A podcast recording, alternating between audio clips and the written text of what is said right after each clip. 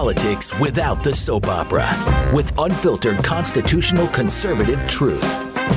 The Conservative Review with Daniel Horowitz. And welcome back, fellow American patriots and Minutemen standing at the ready to fight anew for our life, our liberty, and our property here at CR Podcast. This is your host, Daniel Horowitz, back here to close out the week on Friday. And folks, in order to fight for liberty, you have to know where this the, the puck is skating towards, not where it's been. I will tell you, I've never felt this isolated before um, in this conservative media business.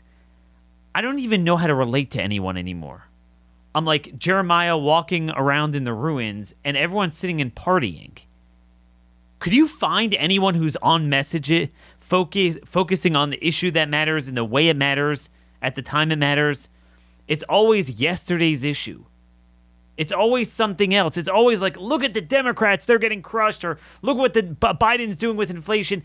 And literally, as the ball is on the field, your team is scoring points for the other team. So it's like you have a pregame show for the Super Bowl and you're doing the interviews, you're going through the stadium, gauging the crowd, the food, the cheerleaders. And then when the ball actually gets on the field and the play calls are made, the opposite of everything you're saying is happening. So we're gonna, we're going to discuss this in a, in a few spheres.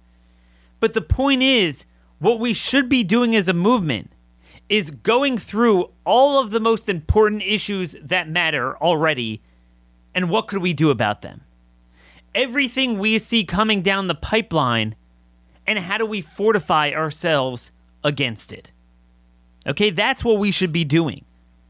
We should be preparing on the medical side, on the food side, on the energy side, and on the political sanctuary side, the legislative side. What is it we want to do? What is it we need to do? Because if we don't fight back while we still can, guess what? We won't have that opportunity. The forces of tyranny, that team on the playing field, they have broken the final tackle. And we're just sitting and, and dancing around with the cheerleaders. They've broken that final tackle. I want you guys to understand, and I'm going to come back to this towards the end of the show when we have on our special guest. But I want to come to this theme that you understand if they want to go and knock on your door and arrest you, there's nothing stopping them. You know that. You look at the confluence, the convergence of COVID fascism and January 6th.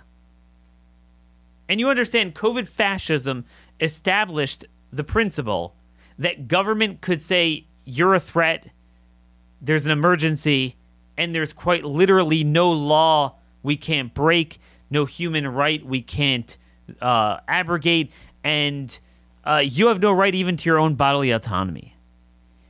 Facts don't matter. It could prima facie be proven that the opposite of what we're saying is true, that what we're calling as, you know, for the panacea to this ailment is really the ailment, and it won't matter. Nothing matters. That that's what was established. Then you move on to January 6th, and it was established that we could criminalize your political views. That was the Reichstag moment, as we mentioned right at the time. I was one of the first people to draw that analogy after January 6, 2021, that they needed that bogeyman. You see, this is what happens when you believe elections were stolen. This is what happens when you don't follow the science. You're a threat to, to other people. So until now, it's just been people associated with the Capitol. But even then, it's people that literally didn't commit a crime often but there is quite literally nothing stopping them from knocking on our doors and arresting us for simply having political views because they're already doing that connected to January 6th, so they'll just do it divorced of that. What are we going to do to build a movement to prevent that from happening? And in order to answer that question, I'm going to take a long time to answer that. I'm going to start with another big issue that needs to be dealt with. And it ties into everything that's important. And that is there are 60,000 guardsmen that are under threat of losing their job for not getting a jab that we now know even uh, Marty Makary wrote a column everyone was talking about yesterday, and he's one of the more like controlled opposition types. And he wrote the the public has no idea. Uh, he quoted from an FDA official. The public has no idea how bad this data really is. It would not pass muster for any other authorization. This is Marty Makary saying this from an unnamed FDA staffer. Now, mind you, Makary's always the type that he's always a day late. So again, when it was the mask, then it was okay for him to say lockdown was a problem. When it, when it was the shots, then the mask's a problem. And now it's okay, the children's shots a problem. But again, as we well know, it's the same thing for for for the other people as well. But the point is, even he's saying that now. And yet, this is being pushed on our service members, and there's no opposition. And what embodies this, this lack of focus, is that last night or yesterday, the House passed the National Defense Authorization Act. Another 840 billion for supposed defense. More than 50 billion more than Biden even asked for. It funds the woke and broke military. It funds everything we've been talking about. We have a recruitment crisis, and it funds the clot shot mandate. Only 62 Republicans voted no. So here you have the most conservative House caucus ever, which is probably is conservative. You know what that word means now, meaningless. And yet we couldn't even get a third of the GOP House, which is light years better than the GOP Senate, while they're in the minority and generally vote against things because it's easier to be righteous in the minority. And they funded inflation, they funded wokeness, and they funded the clot mandate in one of their only pieces of leverage. Now, I know technically, even if they all would have opposed it, Democrats still control the House, but that's not the case in the Senate, where they could filibuster it and Republicans could have built that momentum, but nothing. This is what I mean. What are we doing about that? This is going to happen when they're in the in the majority too, and you're gonna be you're gonna have these like top ten, top twenty radio shows. Yeah, look at Biden, and man, meanwhile, like, hey, your guys that you have influence over, and you could have raised Cain over this last few weeks. Do you know they just voted for the same thing? I feel just it's so bizarre. I can't think of a worse thing than destroying our military over a poison shot, a sterilizing shot, a negative effective shot that it, it literally does the opposite. Okay, so if you're worried about the pandemic, it, it perpetuates it. Why is nobody asking why the pandemic is worse than it's ever been, at least at a case level? Smack in middle of the summer off season, two and a half freaking years into this. Even the even the Spanish flu went away by that point. What's up with that? And I think we know the answer to that. But this is my point. Nobody is focusing on what matters. By the way, do you know in Germany in 2021 there was an 11% increase in stillbirths over the previous three year average. Okay? What is up with that? You can find this everywhere. Now, by the way, on this NDAA bill, they had another amendment they voted for. It was the Adam Smith Amendment. It was roll call vote 334. And it basically gave amnesty, allows the children of the high tech, which are in high tech, workers to stay in the country. You know what is destroying our sovereignty? We've talked about this a few years ago. The tech workers, this whole business of giving the World Economic Forum, Bill Gates control over outsourcing American jobs, gerrymandering out Americans out of entire industries on our own soil. And there's a lot of problems with trade theft with this. Just literally outsourcing entire industries, tech and banking and nursing. They just passed another one of those provisions. And, uh, you know, like 60 or so Republicans joined the Democrats. By the way, Flores, the big hero, the new Republican we're all celebrating from the Rio Grande Valley, voted for it. I mean, see, this is the joke.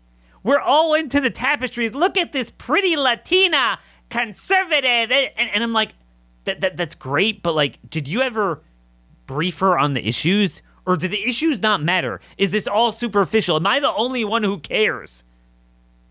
It's just bizarre. Now, you sure as hell can't count on Republicans to deal with inflation because they caused inflation and to this day refuse to admit the culprit of it. But you could take your own destiny in your own hands and save money with Upside. Quite literally, there's no downside to using Upside, our newest sponsor. Upside is an app you download anywhere you get an app, and anytime you go to a grocery store or a restaurant or gas station that you're that that's affiliated with it, so you click on it, see which gas stations they're affiliated with. I just w- went recently to Sunoco, and I was able to save, you're able to save 40, 50 cents per gallon. You get cash back. So you register, you download the receipt or upload the receipt there, and boom, you're good to go. You register with them.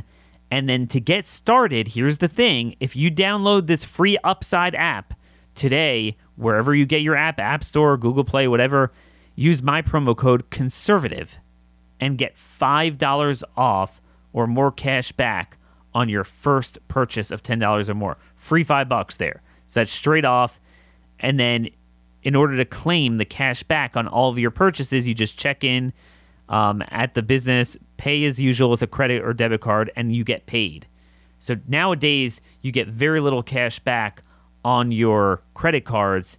This is much better, and you can cash out anytime. Either you put in your bank account, PayPal, e-gift card, or or anything like that. They have 4.8 star rating on the App Store, so it works very well. It's so easy.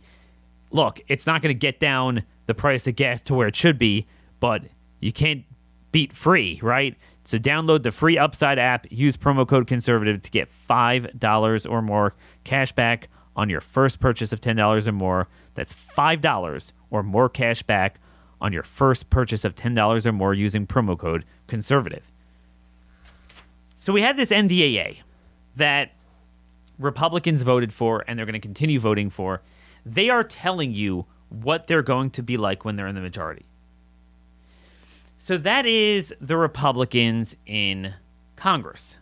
Then there's the Republican governors. Okay? So, granted, the Republican governors can't do anything about the active duty military. Now, obviously, what they should be doing is creating their own state guards, like the Florida governor did, as a landing place for the soldiers kicked out because that's ultimately what we need anyway red state guards for other reasons. And this is what I'm talking about building for the future. How to prevent that day when they criminalize our views. That's really what we need to be doing. But this gives them the perfect cover to do it. Okay, you're kicking my soldiers out. We're going to create a state guard. But what about the National Guard? The last time I checked, and this is what I was busy with yesterday, just trying to call legislators and warn them about this. I said, Why are you all assuming there's nothing you can do about this? The last time I checked, the governor has full control over the guard. He determines who gets kicked out, who gets dis- disciplined. It's that simple. The chain of command goes through the governor, not the president. Nobody should be kicked out, taken off duty from the National Guard under the watch of an allegedly Republican governor. Now, they'll come back and say there's always an excuse. You can never fight because then they'll react. Well, but then they're they're saying that they're going to cut off their pay. They won't pay them for their, you know, once a month uh, drills that they go. They won't allow them to do the drills. They won't pay them. No, you allow them to do the drills. You control it. It's not the Pentagon down there on the ground in your state doing the National Guard drills. It's your adjunct general who works for you. And you, they don't get kicked out. Well, Daniel, the pay is federal. Well, how about taking your stinking surplus? Every state is flush with cash, which, by the way, is a big reason why we have such inflation. It's not normal how much money they have.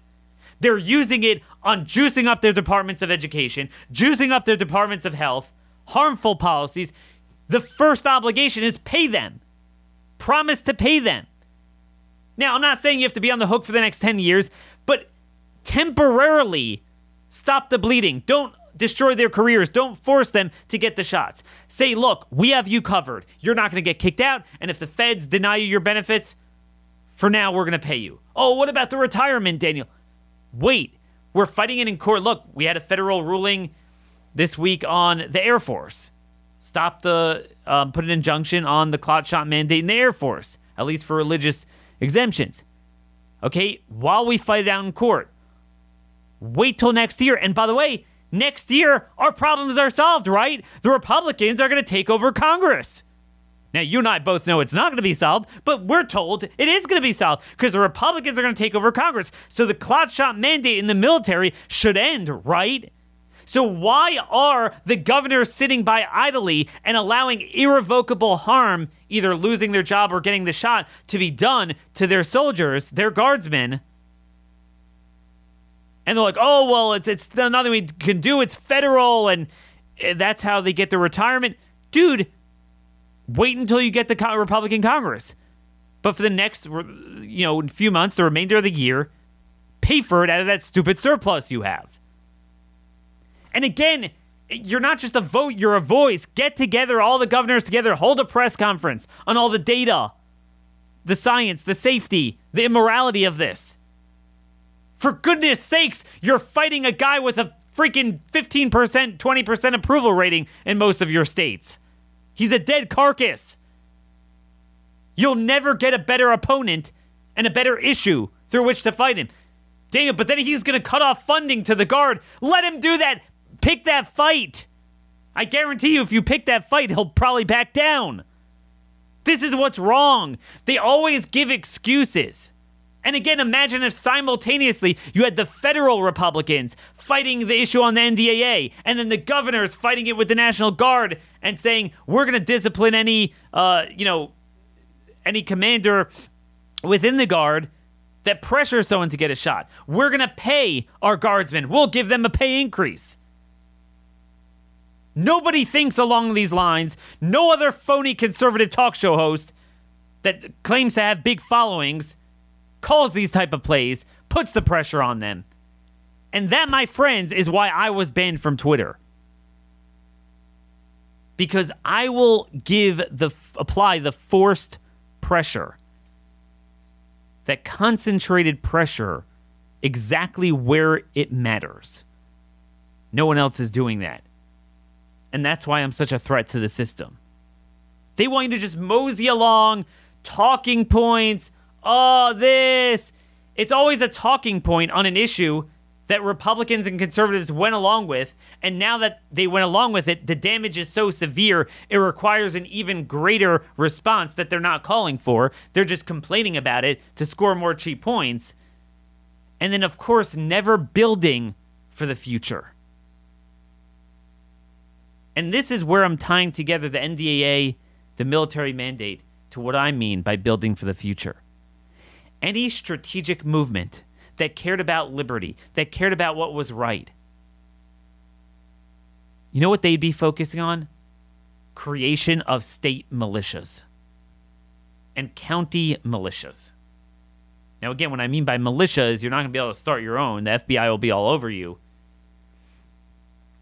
Even though I believe you have the right to do that, but states certainly do. And I would organize state guards, and I would organize county sheriff posses. And we're going to talk about that with our guest coming up, but county sheriff's posses, where you work together with law enforcement. Why do we need that? Because if we wait much longer, we won't have the ability to do that. And then there will be quite literally nothing to save us. Nothing. You saw what happened in Canada during the trucker protests. There were no civil rights. Okay? This is, it's not a question of if, but when this is coming to America. You know, this is another one of um, American Greatness' is stories. They, they, do a great job in the January 6th stuff. It's not Julie Kelly, it's Debra uh, Heine a federal judge has sentenced a 69 year old Idaho grandmother and cancer patient to two months behind bars for parading in the Capitol, a misdemeanor. Pam Hemp- Hemp- Hemphill pleaded guilty in January to one count of demonstrating, picketing, or parading in the Capitol building. The diminutive senior was photographed inside the Capitol. That's all. She was just there. Former drug and alcohol counselor flew to Washington from Idaho. After sentencing, Senior U.S. District Judge Royce Lamberth, a Reagan appointee, flatly told Hemphill that she will be serving time behind bars. Um, and that is the story with her. And and usually people like that don't do too well in prison. She literally did nothing there. It is the people's house. She didn't steal anything, she didn't break anything. I cannot tell you how many times I was personally in the house during immigration debates, and you would have illegal aliens parade around, defecate on office floors. So they would come into the actual offices, defecate on the floors, vandalize, shout down, intimidate, disrupt. And this woman wasn't doing any of that. That was all good. It was all good. Not a single person ever served time and was ever even arrested or maybe sometimes you know if they were just really disrupting, they were detained and then brought outside. I'm just telling you, folks. You know I'm not wrong about this. We are reaching the point when you are going to have to build for that future, and that time is now.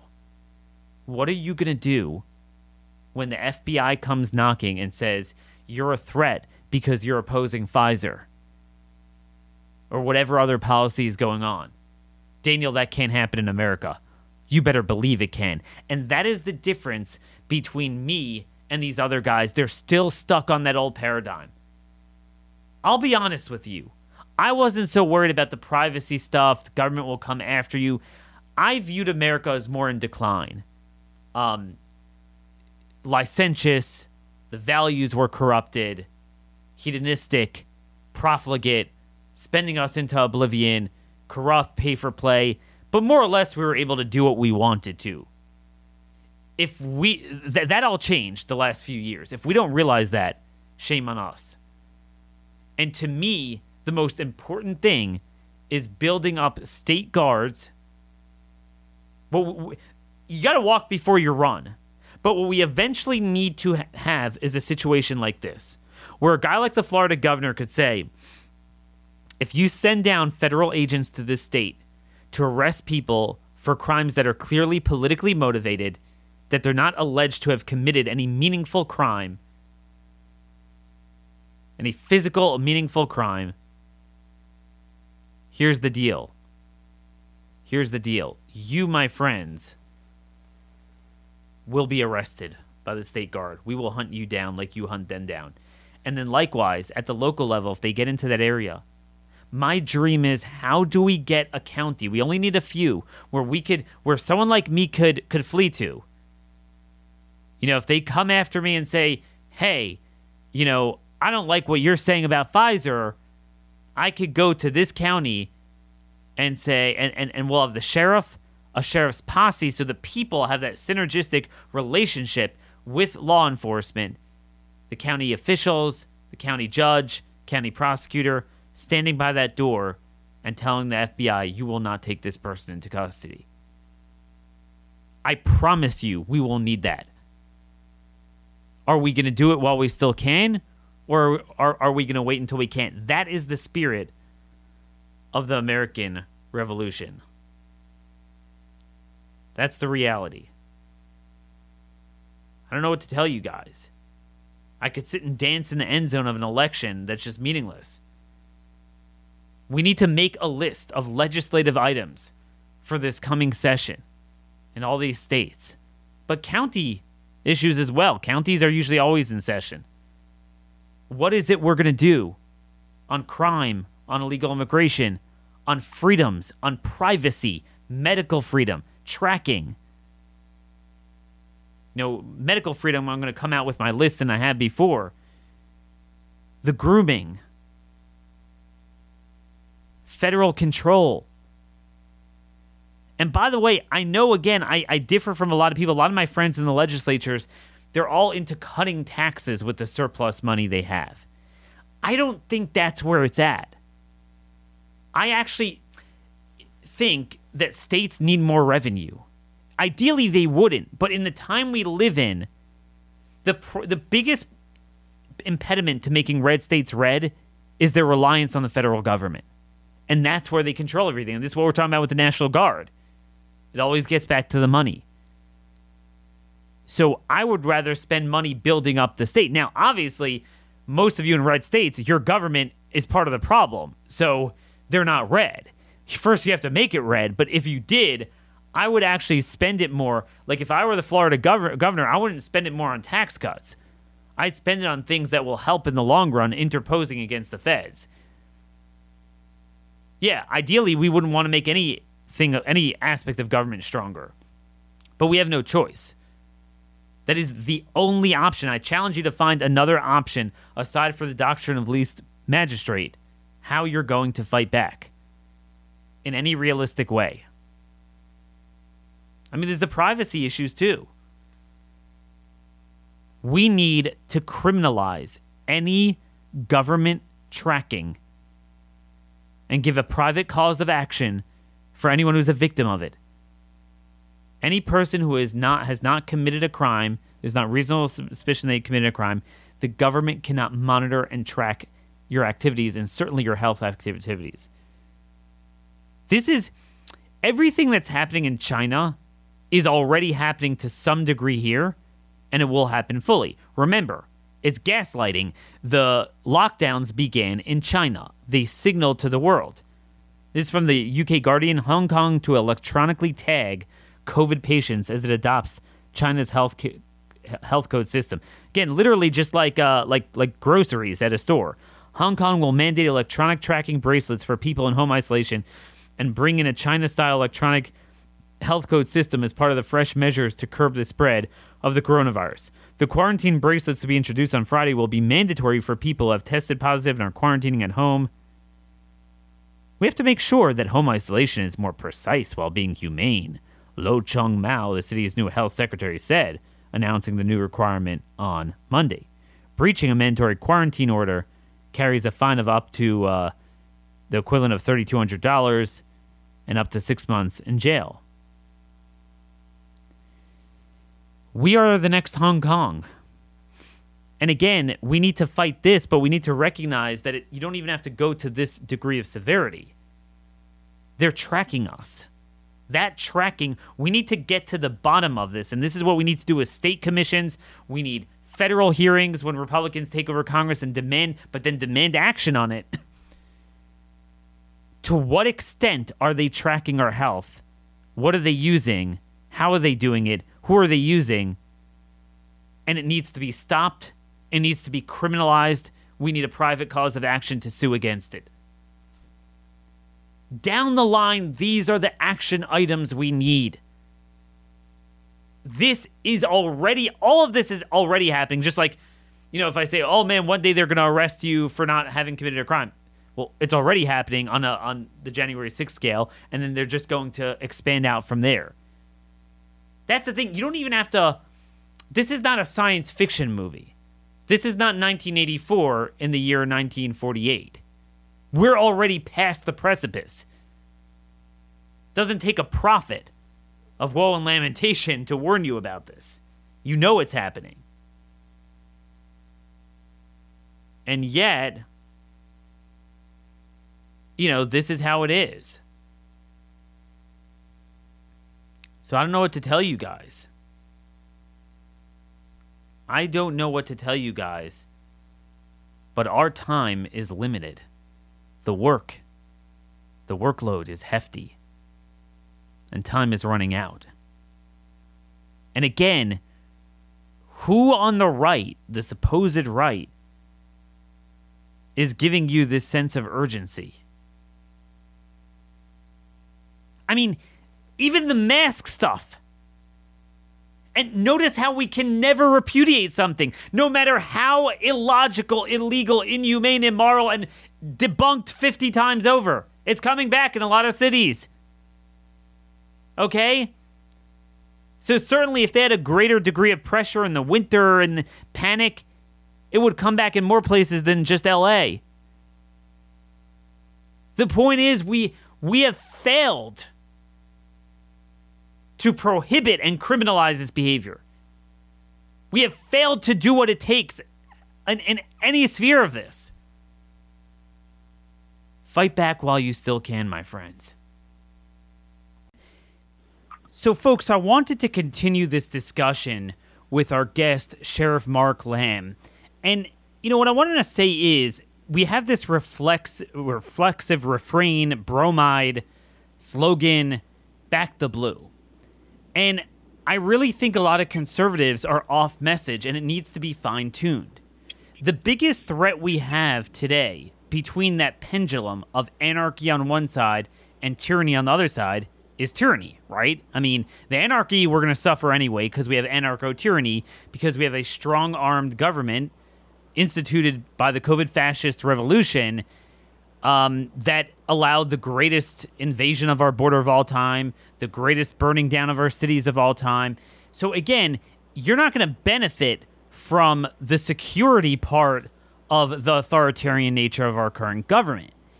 So, if you're going to just reflexively say, let's fund more police, police good, law enforcement good, that's off the mark. We, we appreciate and like most people that work in law enforcement but the reality is, if there is going to be tyranny, and not it's, it's not if, it's when, if they're going to go and arrest people for holding political views, when they say DHS says that we are the number one terrorist threat, and they mean it, well, guess what? Guess what? How do you think they're going to affect their policies? It's going to be with some form of law enforcement.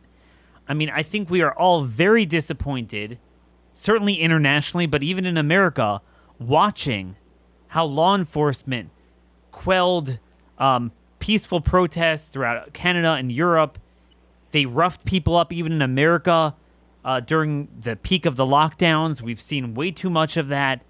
It has been very disappointing, and, and they're no different from any other profession, from science and medicine, where people are just too scared to say no to stand up for what is right. And I think we understand this is a problem across all disciplines, but it's the most devastating in law enforcement because ultimately that is what is going to be the enforcement mechanism of tyranny. How do we balance this in a more nuanced way? How do we approach law enforcement in a smarter way? Well, the reason why I'm bringing on Sheriff Lamb is because I've been talking about this ad nauseum. I really believe strongly in this concept of a sheriff's posse, where you integrate the community with the police. So you have that seamless relationship where you're obviously working together to thwart threats, you know, if you're near the border on illegal immigration, if it's if there's rioting to deal with that, but to also understand that you're there to def- protect and defend the constitution and that you're there to protect liberty. And part of the problem is when you have anarchy and you have, you know, robbers and and bandits, well that that harms liberty, right? You're protecting liberty.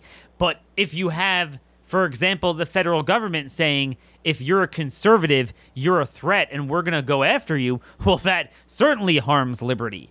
And you need that relationship to eventually create what we need to create is in San Francisco, you had a sanctuary county, right, for illegal aliens, including even criminal alien sex offenders. Well, we certainly need our version of a sanctuary for constitutional rights of Americans that they don't get infringed upon. So Sheriff Lamb started last year this program of a sheriff's posse, and I feel it's so important to learn from that that I want to bring him back here today to discuss this and much more. Sheriff Lamb, thanks so much for joining us early in the morning your time today. Oh, my pleasure. Thanks for having me on, Daniel.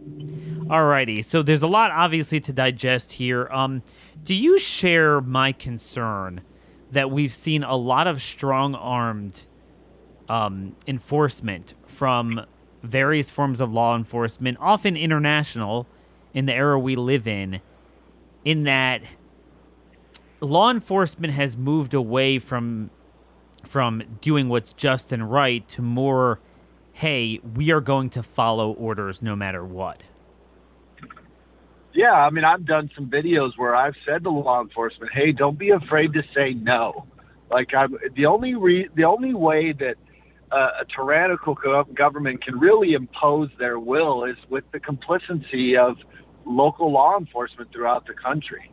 And so I have been very vocal as to say, look, don't be afraid to stand up for what against what you know is wrong and stand up for the people. I was a little concerned, you know, nationwide you would see people getting arrested for not wearing a mask or not having a vaccine or a, or a child being kicked out of a restaurant because they didn't have a vaccination card. Like those things to me are very concerning. And um, I think that's what that perpetuates the problem and allows this, you know, these tyrannical ideas, these ideas that are contrary to the American foundation, to be pervasive in our society. And that's what I've always stood up against. And so, yeah, I, I guess I do share that same concern. And I've I've tried to do what I can right here. I've always I'm a big believer in you focus on what you have control over, and you know I have control over right here in my county, and that's what I try to focus on. Sure. So in Pinal County, you set up the sheriff's posse. Um, last year, it, or you know, you started on it. COVID disrupted it a little bit. What, where does it stand now? What do you hope to do with it, and how could we expand this idea across the nation? Yeah. So what we did is we already had a patrol posse. We've got citizens on patrol, but I just with everything going on um, in 2020 with the riots and looting and everything that was happening, um, people were just getting more and more uneasy. They just didn't feel they were. They kept saying, "Sheriff, what can we do?" So we started a civilians posse, which is well within my constitutional right as a sheriff that I can establish a posse. And so I thought it was important to educate the people and really, you know, even the the critics of it. I said, "Why don't you just come to the class and you tell me what you think?" And so I had people from the NAACP, the ACLU, and and what we did was we educated people. We actually have a three uh, a virtual sim- simulator, which is a virtual simulator 360, and we can put people through scenarios, and we would run them through scenarios just to see how difficult it is to make the split second decisions that police have to make and uh, we taught them constitutional law. I mean, obviously we were limited on the time, but we did what we could to give them as much information and make them feel part of the solution as opposed to being frustrated with what was going on. And uh, when we put it out, we had 3,500 people sign up in like two weeks. We had to actually shut down the portal because we were getting so many people signing up for it. I mean, this is something I really think the better state legislatures need to help fund um, this program. I love the way you said it. Be part of the solution, and obviously, you know that was brought on during the time of the rioting and looting. But I think Sheriff, you'd agree with me that there's another form of rioting and looting, and you know I, I don't know if you've seen some of the new uh, videos of Ray Epps at the Capitol. Um, but we now know between the Capitol and the Whitmer kidnapping plot in Michigan out of the FBI office there, um, they're doing a lot of gamesmanship and federal law enforcement, um, and you know you might even call it rioting and looting.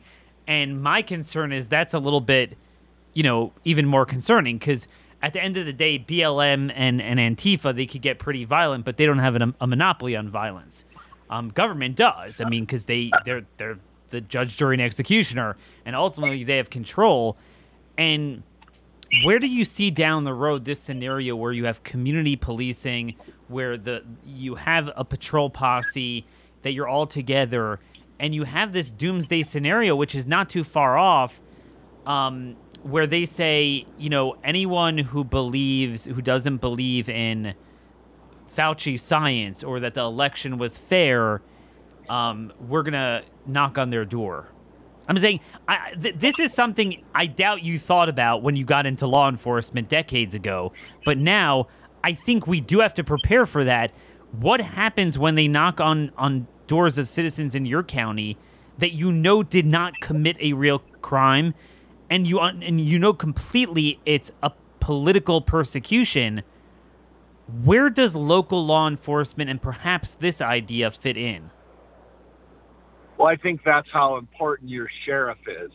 You know, your sheriff has the ability to put a stop to that and at least, uh, uh, you know, protect the people.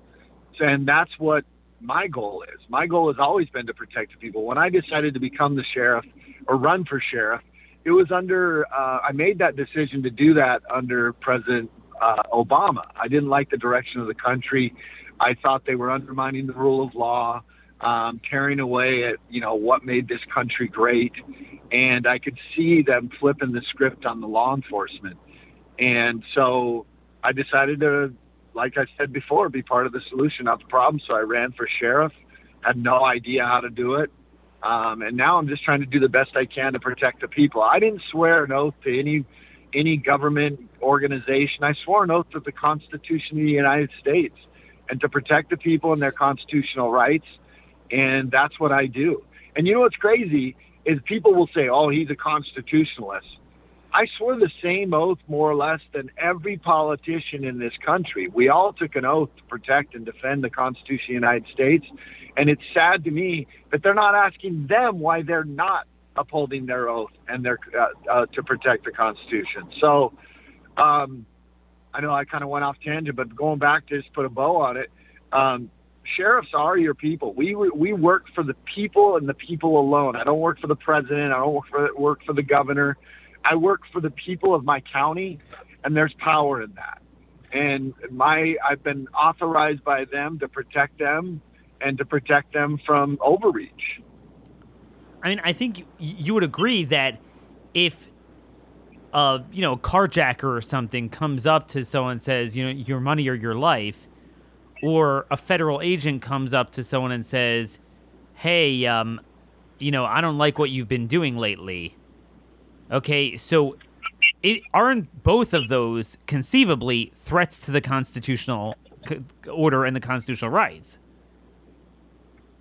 Oh, definitely. I mean, I could see a world, especially the way we're going now with this administration, a world in which, you know, this administration has government, federal law enforcement doing their bidding, enforcing their policies. And could I see it? Do I want it to ever go get to where they go door to door to do something like that? No, absolutely not. Um, could I see it happening? Sure. History tells you that it can. And I think if you're not a student of history, you know, old saying, if you don't know history, you're doomed to repeat it. And so we can't say that that's not going that's not possible.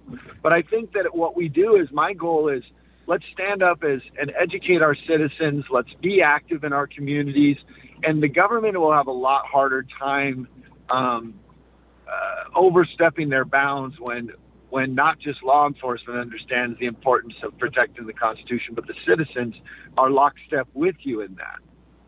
No, absolutely, and I want to extrapolate a little bit on how to you know, broadcast your idea a little bit more widely, how to get this synergistic alliance uh, between the people and local law enforcement, and then allied sheriffs working together. Because obviously, the National Sheriff's Association, you know, represents all 3,000, and and it's you know we're too divided of a country. You got to start with a core. But I first want to define the scope of the concern. Could you share with the audience? Um, what you're hearing, because obviously sheriffs communicate a lot with the feds. You get the briefings on security threats, terrorism threats. Tr- describe the priorities for DHS and why some of my premonitions aren't so far off. Yeah, you know, we were at a sheriff's conference uh, maybe three, four weeks ago, and we had one of the chiefs up there talking on Zoom about the uh, the importance, the priorities for DHS, which is Department of Homeland Security, and he starts talking about how their primary threat, their primary focus is on domestic violence, terrorism, domestic violence threats, and he starts going down. I don't think January 6th was an issue, and, and look, I'm I'm not quoting verbatim, so I'm just kind of so please don't hold me to that. Um, talked about the election results and all these different things. And so, I mean, I, I questioned him on it. I just said, look, everything you described is basically anybody who believes contrary to this administration. Now you are potentially deeming as as a threat to this country. And I just asked him, like, what about the 300,000 people crossing over the border every month? What about the, the, unprecedented amounts of fentanyl, which is the leading cause of death, by the way, amongst Americans 18 to 45, kills has killed over 100,000 Americans every year, um, and we ex- expect that number to increase. I said, "How is this not your threat? How are the American people your threat?" And I basically just said, "Look, I have a real issue with this." So I'm sure I'm at the top of somebody's list now for uh, bucking the system, but you know, I, I don't work for them. I work for the people, and I, I found it to be very concerning um, what their priorities are in DHS, and and I think it's important that the American people understand that what their priorities are. Well, th- that's a big deal because you're telling me at a time of unprecedented border invasion, which is really why we have a Department of Homeland Security. You have obviously the drugs. You have the most ubiquitous Antifa BLM problems. And even if BLM kind of died down a little bit in terms of its kinetic action, but you certainly have, I mean, with the Supreme Court threats, I mean, that is very actionable, very live. There was one that was real, an assassination attempt. And that's not their focus, and this is their focus. That is very concerning because that that tells you the juxtaposition there. That's not just like a misguided view or something or myopic view that that's political persecution, and that means that that day when they could start knocking on your door if you did no crime, which actually is happening, but it's they're they're they're neatly wrapping it around Jenny any, anyone who is at the Capitol at least, which of course isn't necessarily a crime, um, or if it is, it certainly doesn't you know it's not proportionate with what we've typically done throughout history. I always tell my audience we've had illegal aliens defecate um, on the floor in in Capitol Hill offices, all the stuff they used to do in disruptions, and they were never arrested and thrown into jail for that, um, and certainly sentenced to prison for that. And uh, yet, you know, people that just merely walked in or whatever. I mean, this is very concerning, and I feel like you said you can't really have tyranny if local law enforcement is doing their job. So, how do we work together? Do we create a network of sheriffs? I mean, I'm willing to create a whip list, and you get even 10, 15, 20 to say, look, we're going to be constitutional sanctuaries. People that violate the law and harm other people, you know, we're going to come down on them. But at the same time, those that try to take away constitutional rights from people, you know, whoever they are, we're going to we're going to defend and protect them as well. Well, we already have that, Daniel. We started. Uh, I started a group of sheriffs called Protect America Now, and that's sheriffs standing up for the rule of law, standing against bad policies, and standing up for the constitutional rights of the people. And we've been able to get more and more support. You know, um, we don't want to be a partisan thing. We're not trying to be a partisan thing. We're just trying to be sheriffs that stand up for what's right. Um, unfortunately, the way this administration is, it makes everything political, and so it makes it look like you're taking a political stance. But standing up for the Constitution should not be a political issue. That should be a, a, a bipartisan issue, is protecting people's rights and standing up for the rule of law. You know, when somebody calls 911, we don't ask what your political affiliation is before we respond. We just respond. We, as a matter of fact, it's not on any questions of any criminal uh, records or anything. So that doesn't matter to us, what matters is protecting the people. So we started this group, and hopefully, your listeners will come to protectamericanow.com, see what we're doing, support us. We're allowing civilians to support us, and then we're just trying to get as many sheriffs on board as we can to where we have some strength in numbers to stand up for what's right. Is there a way to expand the sheriff's posse idea to other counties? Yeah, absolutely. I mean, that's something that we would love to see expanded. Now, everybody's constitution is a little bit different. Arizona's constitution absolutely allows for that. Um, I don't know what every other state's constitution allows them to do, and that would have to be something that we would look. But we are open, and we've talked to them about helping them establish as, themselves as sanctuary counties. If they want to do that, establish themselves, you know, a, a civilians posse um, some of them may have something similar. They may call it like a Citizens Academy or something. Um, but we are really just trying to, in the Constitution of the state of Arizona, it says that the sheriff's job is to suppress any affrays, insurrections, crimes that come to my attention. But it also says that I can command as many inhabitants of the county as I deem necessary, above and beyond specific uh, clauses for the posse. So that's why, you know, and it's not just about insurrections or or or um, riots or any of that. You know, what if you have a fire or a flood?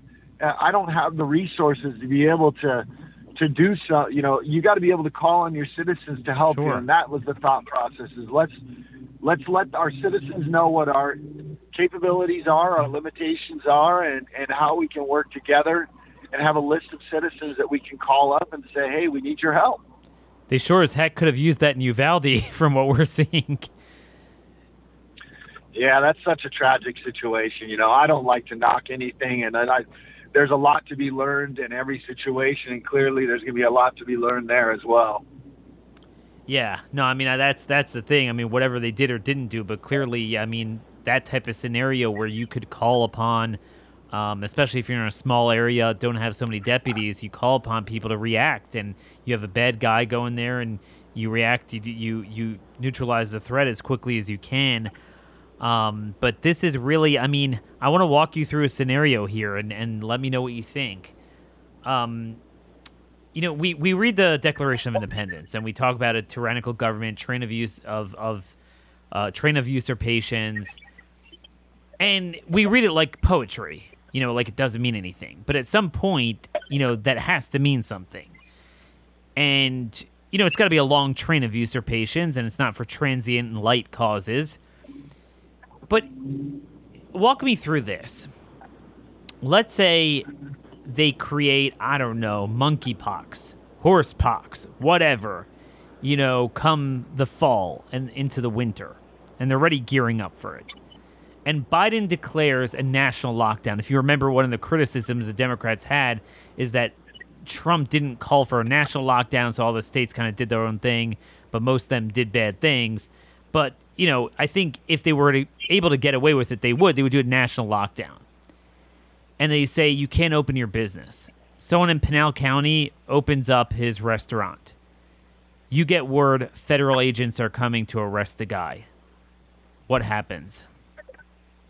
Well, first of all, that's not going to, I mean, we wouldn't allow that to happen because it's not a law unless Congress or Senate ratifies it as a law. And these guys can, they couldn't put two stones together right now. Um, what you're seeing is the trouble with what we're seeing in this country is the executive branch is legislating and the judicial branch is legislating from the bench. And that's why we're in the problems we're in. And legislature is not doing anything. They're not passing any laws because you've got the executive branch, not just the president, but local local uh, authorities passing mandates and orders, which are not laws. I have no uh, responsibility whatsoever to enforce a mandate or an order. Oh, and I know so you have no responsibility, I, but what happens if they go and enforce, try to enforce it? We would stop them, you know, because they can't. They have no jurisdiction on that. They're not, and and they weren't the ones doing that in the first place. What they're doing is they're telling local law enforcement, if you don't do this, if you don't go lockstep with us, then you're going to lose your funding. And so that's the only way that they have local law enforcement over the barrel is over funding, federal funding. And so I've told our county, look, we have to be prepared to lose any federal funding um, mm. because we're not going to do what they're what they're asking us to do. So we just have to be prepared to lose any federal funding and make our budgets work without it. And so that is where they really have everybody over the barrel is just federal funding. And so any local law enforcement agency can tell the government, nah, we're not going to do that. And other than losing some federal funding, there's not much they can do. And they I mean, have they don't have the, the authority to come in and, and do that. They're not laws. They can't come in sure. and enforce mandates and orders. Um, and even laws, you know, I mean, there's not enough federal government to even protect our border. You think they're going to be able to go out and and and and do a bunch of harm to citizens? I mean, I'm not saying they can't, but that's going to be very hard. They don't have the staffing, and their own policies are ruining the staffing as it is. They don't have the staffing if some other force confronts them. But if nobody confronts them, I mean, I think what we've seen with January 6th, they have a ton of agents that, again, it's not an overwhelming number of people. It's a person here, a person there, and that's how they start doing it. Um, but that's that's the thing. My my concern is how do we start a movement of local law enforcement that understand that they're the last line of defense for liberty, that you know you you will well, reach a point where you know it's not going to stop itself on its own. We always say to ourselves, it's unlawful, it's unconstitutional. Well, everything they're doing is not more than statute. They literally make it up, and we never stop them.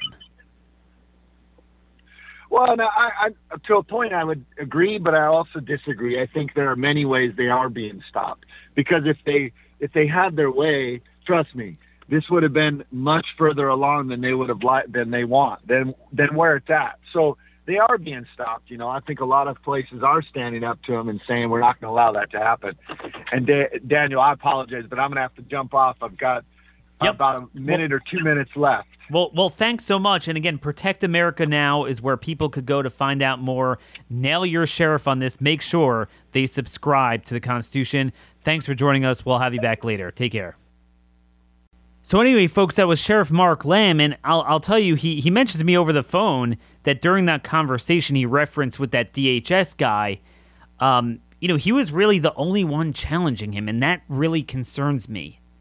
That concerns me. How many other sheriffs are like that? Hey, you know, we're not doing that here. Um, there's no COVID stuff. There's no, I mean, because you know, Lamb was saying from day one, we're not doing the mask thing here. How many are like that? And what we've learned throughout this era of just following orders that the same problem we had during the Nazi regime, we have today. Everyone is enforcing things on, on the next person. And this is the last line of defense. I'll, i want you to remember that. The only way you could have tyranny is with the complacence of lo- local law enforcement. If you have local law enforcement together with the people in support of constitutional rights, there's very then I agree with what he's saying, you know, then they're very limited. He is right in that sense.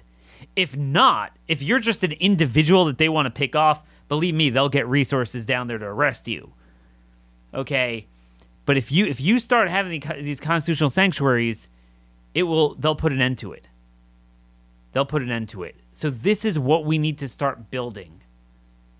You got to look ahead of the curve sheriff's races are so important. If you have your own civic groups, your own, you know, strike force teams where you have groups of people, bring down the sheriff candidate and say, hey, don't just talk about crime. You know, that's a no brainer. Okay, you don't want to source, you know, sheriff or something. But beyond that, okay, you're tough on crime, so you're going to go after the criminals. But what if the federal government says that we're criminals? Are you going to be so called tough on crime too? And by the way, just related to this and tying everything back together, how we're not focused on the right issues, the GOP, there's an NBC News article. Senators are close to releasing a bill to stop candidates from stealing an election. Bipartisan group of senators has agreed on a series of provisions to reform the Electoral Count Act, a move aimed at clarifying the role of the vice president in Congress.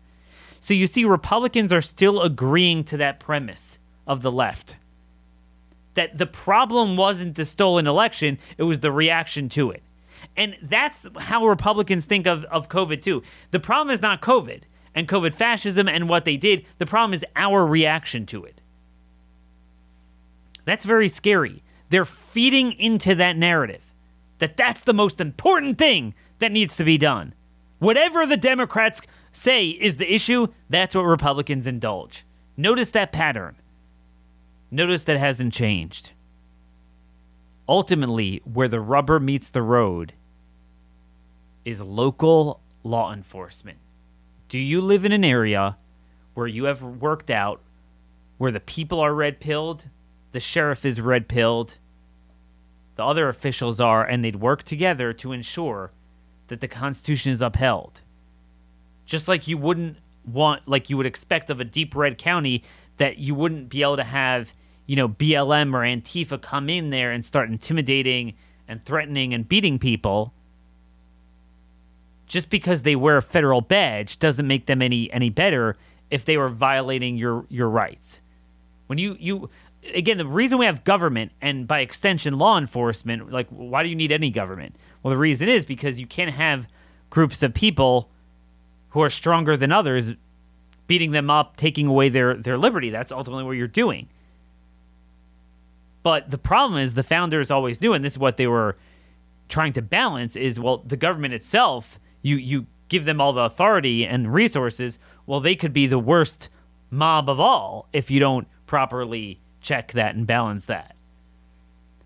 And this is where we're at with the current federal government we have. And I challenge all of you to divulge a solution because, again, we don't need to imagine this, it's already happening. It's already happening. I mean, it happened with COVID fascism that was mainly state and sometimes local did it. Um, where they were arrested for opening a business. We saw that, the COVID stuff, and we saw it with um, obviously January 6th. And, you know, I forgot about this, but Mark was referencing New York City, the NYPD. They were enforcing the passports in, in the restaurants, kicking kids out. We saw that. That's not a good look at law enforcement. How do we change that? So, this is one idea, as always. I have a lot of ideas. They're not all good ideas, but they're ideas, and some of them inevitably are good. And I think this one is a good one. Sheriff's posse idea. Talk to your um, sheriff on this. And this is something I think we need to fund at a state level. If they're not willing to fund the state guard, but I think I think I think we need both for various reasons. But this is how you have state militias. They're really going to be county militias trained by the county sheriff. County militias. This is where we need to go. Let me know your thoughts, questions, and concerns. Daniel Horowitz at startmail.com is the email. Um, I do have a Telegram channel. I will be using more C19 truth bombs. Okay, I think I might have told you the wrong thing because I'm horrible at this. C19 Truth Bombs. I'm still on Gettr, Daniel underscore Horowitz. Um, you could also follow the CR Twitter handle, it's just simply CRs and Conservative Review. Hope you guys have a terrific and restful week. We'll be back same time, same place on Monday. God bless y'all, and thank you for listening.